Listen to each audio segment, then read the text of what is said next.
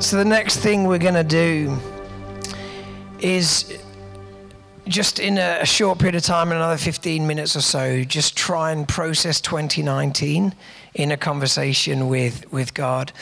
Um, so, again, if it can appear on the, the screen, um, that would be amazing. Um, framing thoughts, Psalm 109, 39, sorry. Um, Search me, God, and know my heart. Test me and know my anxious thoughts. See if there's any offensive way in me and lead me in the way everlasting. Um, so, what we're going to do is essentially just bring our lives before God. Um, and at this threshold marker before 2020 begins, just say, Lord, would you search my heart, my mind, my innermost being, and speak. If there's any way in me which isn't in alignment with your will, your ways, um, your kingdom, then just speak. Um, redirect my thoughts, my desires, my longing, the whole of my being towards you and your kingdom. That's what we're gonna we're gonna do.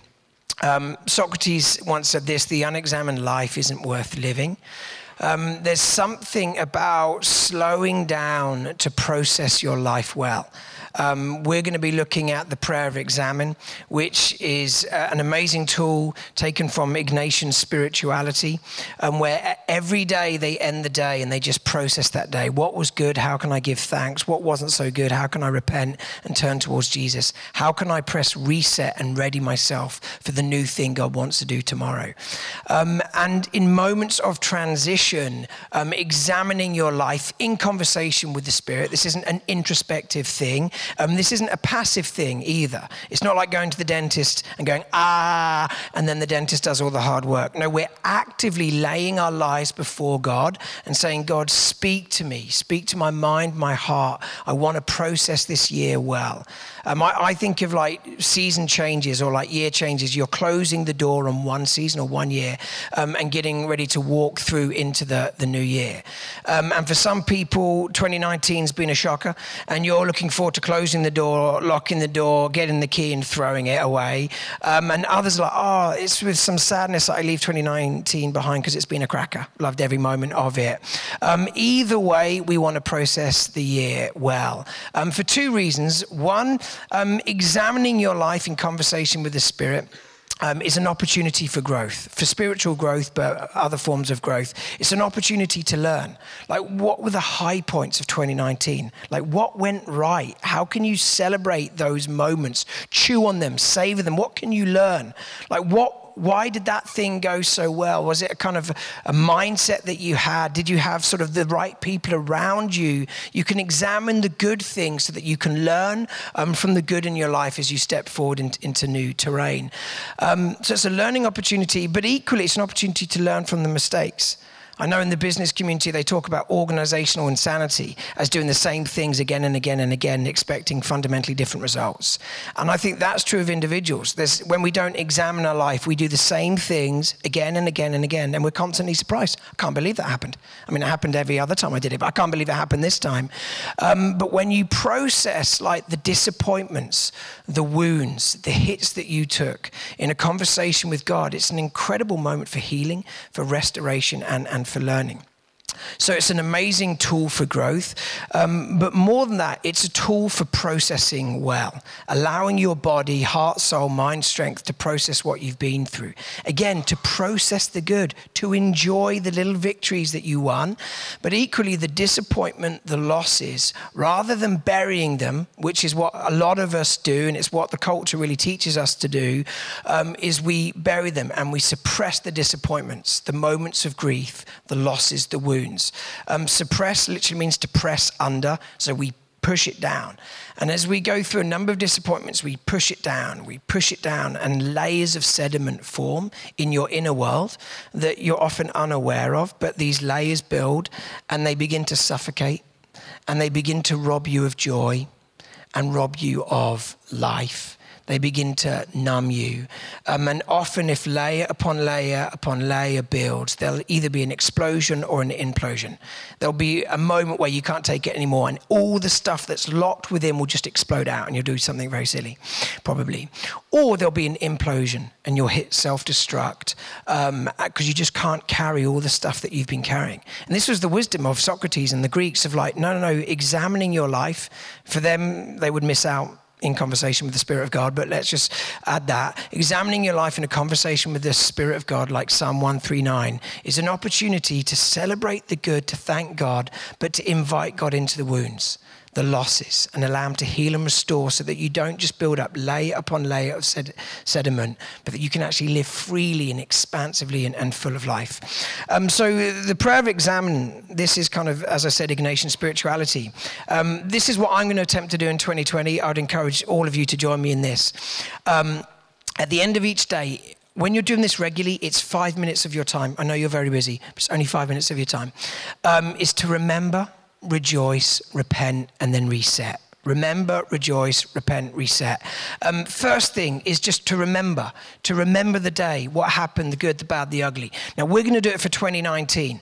Um, so, we're going to remember 2019. You should have a piece of paper which is a timeline from January to December. We're only going to do this at kind of like bird's eye level, so like high level approach to 2019. We're not going to go into sort of week by week. Um, you can do that at home if you really want. Um, but we're going to remember. Um, and again, this is a spirituality that you see again and again in the Psalms. Let me give you an example, and this time I do have the message translation, praise God. Um, so, Psalm 5 on the left is the message translation, on the right is the NIV. Um, Listen, God, please pay attention. Can you make sense of these ramblings, my groans and cries? Just observe that. These are ramblings that have been externalized into the presence of God, not internalized, not pressed down and suppressed. No, these are rants that have been externalized um, towards God. King God, I love that. I need your help every morning. We're going to do it every evening, but anyway, every morning you'll hear me at it again. Every morning I lay out the pieces of my life on your altar and watch for fire to descend. So, like every day, I'm just going to lay out my life before you and trust that your fire will fall upon me to purify, but to bring life, to revive my innermost being. Um, that happens when you actually remember, you stop, you lay it all out Lord, send your fire. Listen to this. This is Psalm 38 again in the message translation. What I do, God, is wait for you. Wait for my Lord, my God. You will answer. I'll wait and pray so they won't laugh me off, won't smugly strut off when I stumble. This is the psalmist talking about his enemies. I'm on the edge of losing it. We've been there, haven't we? The pain in my gut keeps burning. I'm ready to tell my story of failure. I'm no longer smug in my sin. And the psalmist goes on. Um, have you noticed that language? I'm ready to tell the story of my failure. In other words, I'm not just going to, you know, celebrate the success moments. I'm going to acknowledge I've really screwed up. I've really failed you and I've failed others. And I don't want to hide anymore. I'm ready to tell that story of my failure because I want to get right with God. I want to process life with Him. Um, so there's something significant about remembering as we remember the good and we celebrate, but we remember the mistakes, the wounds, the losses, the failures, and we process it all in relationship with God. Um, um, there's two sermons from Exodus um, from the life of Moses, and these two sermons really bookend uh, Moses' ministry. The first one comes um, the climactic moment where he gives the Ten Commandments, um, and that's the sermon when he comes down from Mount Sinai. And he, and he gives the Ten Commandments, which are a pathway to human flourishing. But listen to the language about the Sabbath. He says, Remember the Sabbath day by keeping it holy. And then he goes on to explain. But the key verb there, there, it's a doing word, is to remember. Like, I want you to remember this day. It, it's a holy day. Six days God created the world and then he rested. So, the first day for humanity, the seventh day, um, we joined the story and there was nothing left to do. Just admire and appreciate God's handiwork. Um, and Moses is basically saying, This is the command from God. I want you to sort of rest on this seventh day. It's a holy day, it's a day to reverence God. But on this day, I want you to remember to look back at stuff that you weren't even a part of and to celebrate the activity of God. You know, that, that's why remembering is so important because as you look back on 2019, even if it was a shocker, you can look back and see if you plot it out, God was at work. And even if you don't want to celebrate your activity, there will be the activity of God in and around your life that is worth celebrating. And in the celebration, it builds faith. So as we draw our timelines at a macro level, we're basically looking back and saying, God, you were at work. I just thought it was a horrific year, but you've been at work and weaving your tapestry of the kingdom, and that brings joy um, as I just look at what you've done.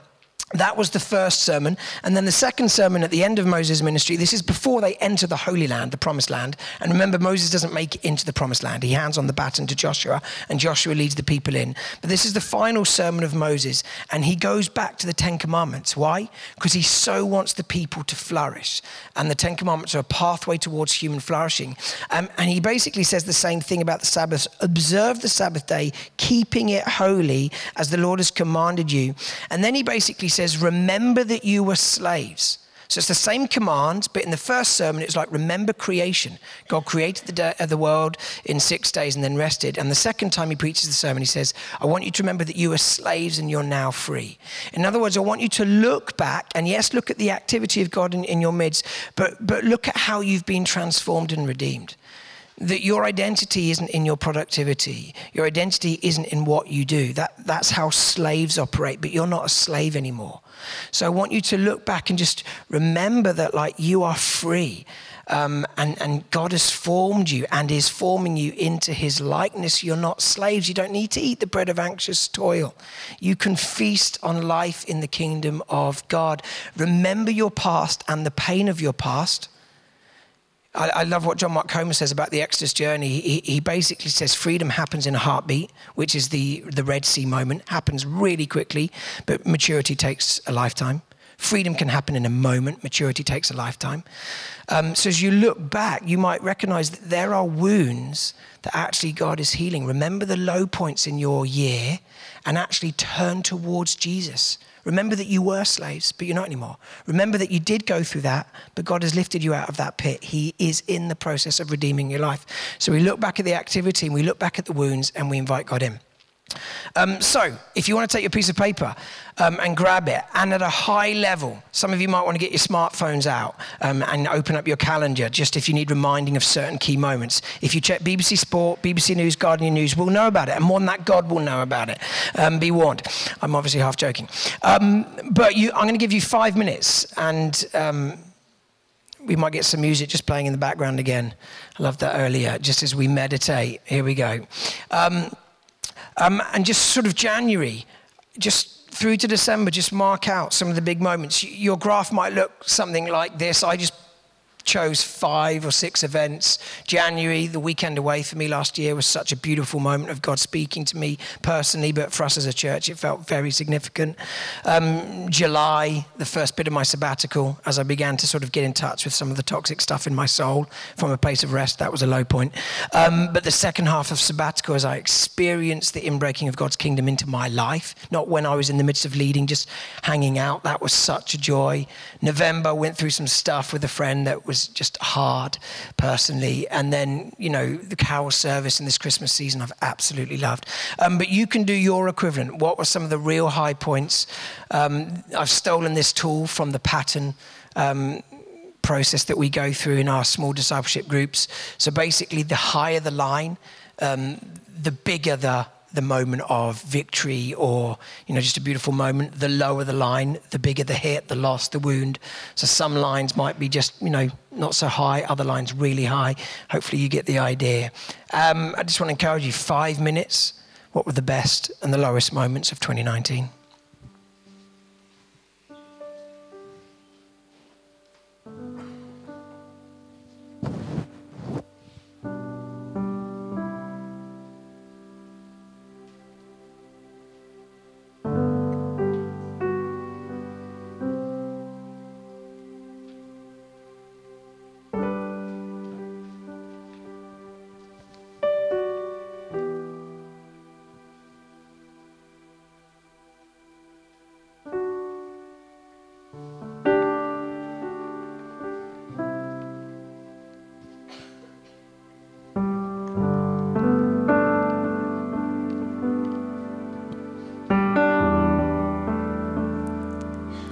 my graph, there's just dots and lines, but you might want to sort of write a few notes by each one just to jog your memory of what that event was.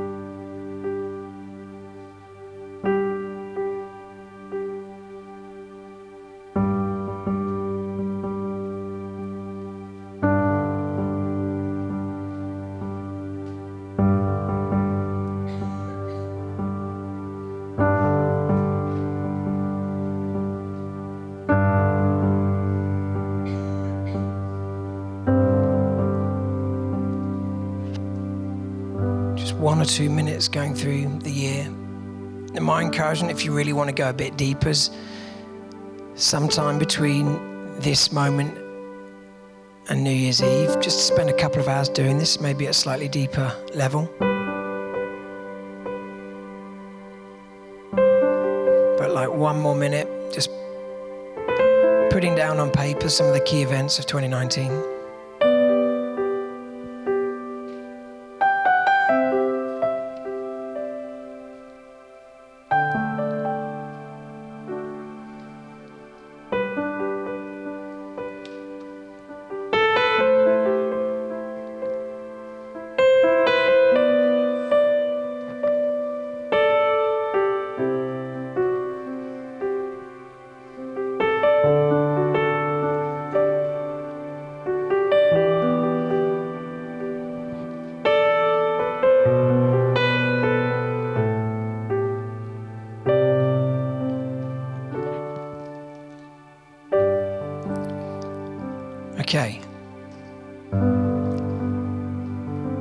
We remember, we look back, in order that we rejoice.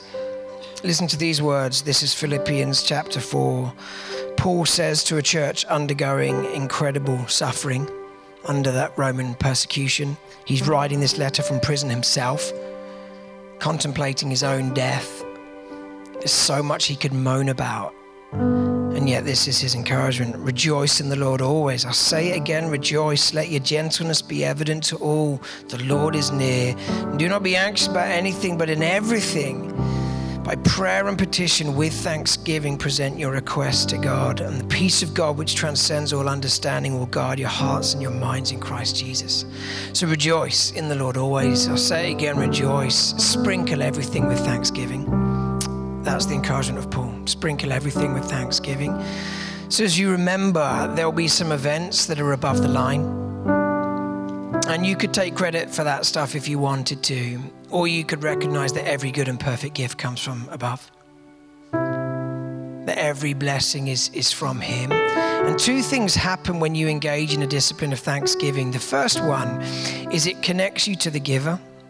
Like, I, love Christmas. It's so much fun. We've got three young kids. It's just, they get so excited. One of our kids last year actually vomited with excitement. It wasn't ill, he's just so excited. His body couldn't cope. He just chundered just before bed. Anyway, that's a side point. Um, w- when you give presents to the kids, they, they grab the gift, don't they? Um, and there's something about that receptivity. They just grab the gift, and that's amazing. But sometimes you have to teach them to say, say thank you. Remember to say thank you. And the reason we teach our kids to say thank you is, is receiving the gift is one thing, but we all know that a gift is ultimately a demonstration of love. I want my kids to receive the gift, but I also want them to recognize the gift um, was a gift of love. So receive the love too. So when you say thank you, you basically recognize you gave this to me because you love me. And I just want to acknowledge that this gift came from you out of love. And I say thank you. That's why gratitude creates intimacy. Like the most grateful people I know are the ones that just enjoy intimacy in their friendships with those around them, but ultimately in their friendship with God That everything that happens in their life that's good, they're like looking upwards. Thank you, God. You are so good. And in the gratitude, intimacy forms. So every day, if you do the prayer of examining, examine, you're re engaging with Jesus and experiencing intimacy because you're looking upwards and saying, I received the gift of this great bit that happened in the day, but it was from you because you love me. And I'm just going to receive the love too. So, firstly, gratitude creates intimacy. Secondly, it builds faith. It builds faith constantly in the Old Testament. You know, God speaks to his people and says, Remember that I set you free from slavery in Egypt. Remember that I parted the waters. Remember that I overcame the giants in the land. And I want you to remember that I provided water in the wilderness. And I want you to remember that, you know, I enabled you to overcome the Midianites and, and constantly look back, look back and remember you know, the, the whole Passover was a looking back to remember that God had stepped in to deliver them. And then the night before Jesus was betrayed, he gathered with his friends to celebrate the Passover. And then he redefined it and said, When you break this body and when you drink this blood, I want you to You're okay. I'll go for it. Remember. I want you to remember. Because uh, as you remember, as you look back and see what God's done, it builds faith if He's done it before, He can do it again. Don't you think it's fascinating that literally the moment Jesus begins his journey to the cross, he's encouraging his disciples to enjoy this meal, to look back with this sense of faith that God's done it before, he can do it again. And over the next three days, he does it again and delivers them once and for all. Like we look back, we rejoice, we, we celebrate, we give thanks, an attitude, a mindset of gratitude, because we want intimacy, but we want faith. We want to say, wow, God, you, you did that. And, and if you did that, then you can do it again. You can do it again. Like, uh, I find myself in conversations with people that have stopped praying for certain breakthroughs in their lives, the lives of those around them. And they basically say, I just don't have faith that this could happen again. And I often wonder whether it's actually an issue of gratitude. Like, when did you stop giving thanks for the mini miracles? Because if you kept giving thanks, you'd be able to build on that and be like, He's done it before. He can do it again. He did that in 2019. He can do it again. And suddenly faith rises. Don't we want to be a community of like unbelievable white hot faith? That means we have to become people of gratitude. So anything that's above your line, I just want you to go through it and for a moment just savor it. It might be that you got a dream job, or your sister got married and it was a, a moment of celebration, or you were reconciled with a uni mate after years of just sort of like aggro in that relationship and that reconciliation felt sweet, or Liverpool are dominating the Premier League. It hasn't happened for many, many years and that just feels good. You know, you just find stuff and just like, God, I turn upwards and say, Thank you that that gift is ultimately a demonstration of your love. And I, I receive the gift, but I receive the love.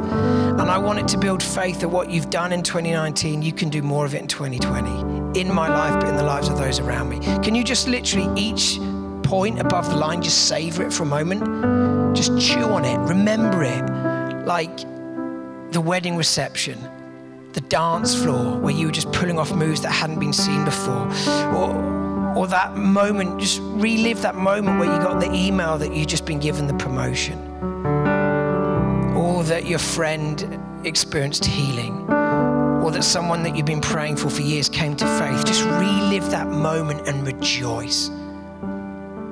Give thanks.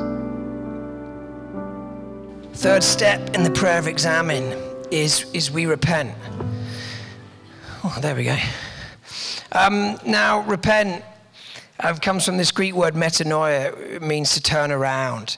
Um, and when people talk about repentance, more often than not, they're really talking about confession.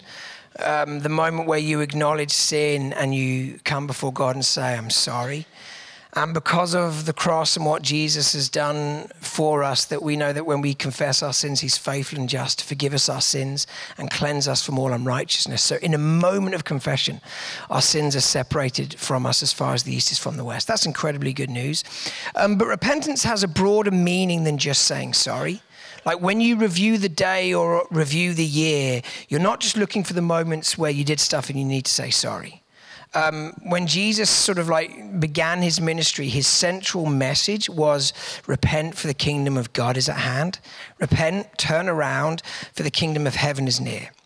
So, yes, it's, it's a moment of confession, the acknowledging you've been going in this direction and God's kingdom is in this direction. Um, so, you need to close the gap and actually follow the way of Jesus. Um, so, yes, it's confession and it's saying sorry. And, and some of us will need to do that as we look over the year. Like, I was an idiot then when I said dot, dot, dot to my friend. I need to, you know, confess that. Um, but I want you to think broader than just saying sorry, just to sort of like turning towards Jesus. That's the best way to think of repentance, turning towards Jesus. Jesus. So when Jesus says, repent for the kingdom of heaven is at hand, he's like, come to me, like turn towards me, and particularly where it hurts most. Um, so there's so many stories in the Gospels um, which are essentially stories of repentance, but we just don't read them as stories of repentance. So let me just read you one. This is Luke 9. So for those that have Bibles, you might want to turn to Luke 9.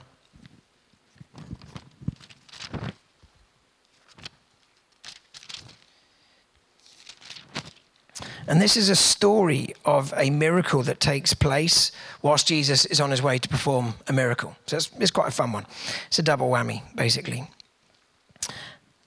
as Jesus was on his way to raise a girl from the dead, and this is verse 42. As Jesus was on his way, oh no, it's Luke chapter 8. Tell a lie, Luke chapter 8. As Jesus was on his way, the crowds almost crushed him. And a woman was there who'd been the subject of bleeding for 12 years, but no one could heal her. She came up behind him and touched the edge of his cloak, and immediately her bleeding stopped. Who touched me? Jesus asked. When they all denied it, Peter said, Master, the people are crowding and pressing against you. In other words, like there's hundreds of people around you. Anyone could have touched you. Probably said it in a lower voice.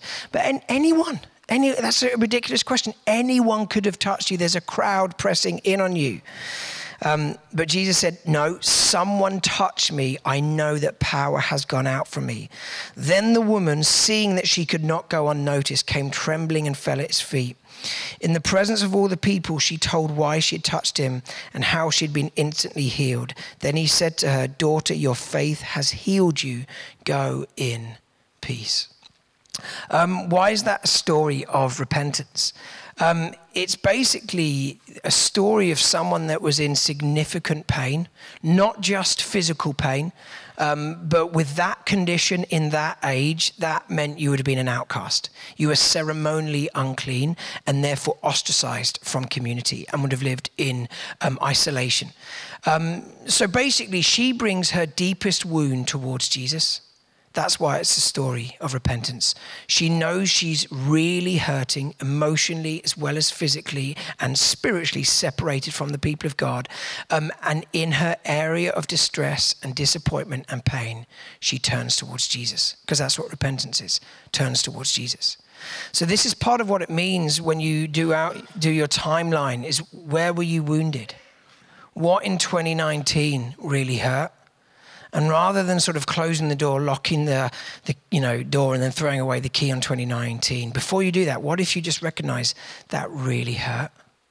Maybe losing a loved one or being made redundant or a friend moving out of the city and you feeling the absence of, of that friendship, or certain things will have happened that, that really cost you or hurt you or wounded you, and you experienced that as loss, right? You could bury that, you could suppress it and sediment will form layer upon layer until there's an explosion or an implosion.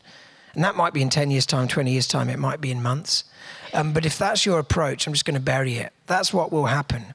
Or you could recognize I was wounded, and the best thing I could do right now is in that place of pain, turn towards Jesus.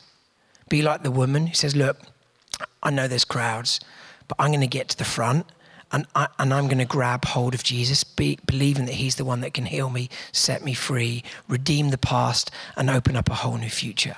So, on your, your timeline, can you just notice the points below the line? Um, because we don't have ages, maybe just one or two of those points that are particularly low down.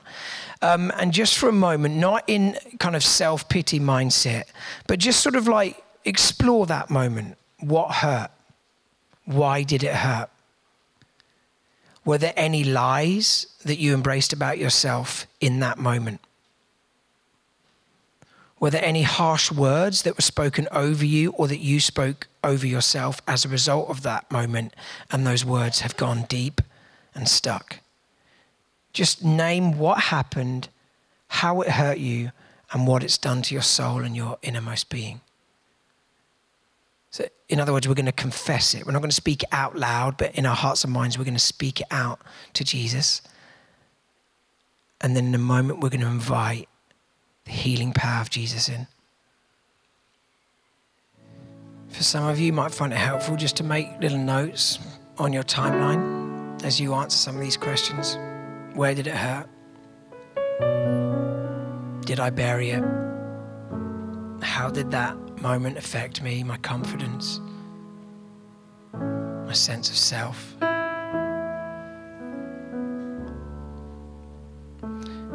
This isn't an activity of wallowing, by the way. This is a moment of naming the wound so that we can bring the wound into the presence of Jesus. Now, for this next song, we're not actually going to sing along. This is going to be the equivalent of ministry time. So if you're new to KXC, here's what we often encourage people to do is to hold their hands out in a simple posture of receiving. Not because that's a magic formula, but because outward postures help us engage in inner realities. So as we open our hands out like a kid ready to receive a gift, we're basically saying, I'm presenting this stuff before you, Jesus, believing that you're the one that heals. I'm like the woman bringing my pain to you, touching the hem of your garment, believing that you are the Savior who can rewrite the past and usher me into a new future. And then as we have our hands open, we just wait to receive the grace, the healing, the redemption that's only available in Christ Jesus. So, Spirit of God, would you fall in this place? Thank you that the way you heal and restore is you jump into the pit.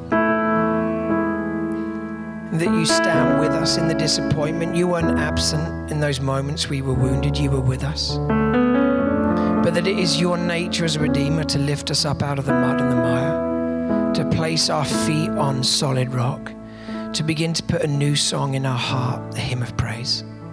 So we invite you to come and do this across the room. Spirit, minister to us, your people.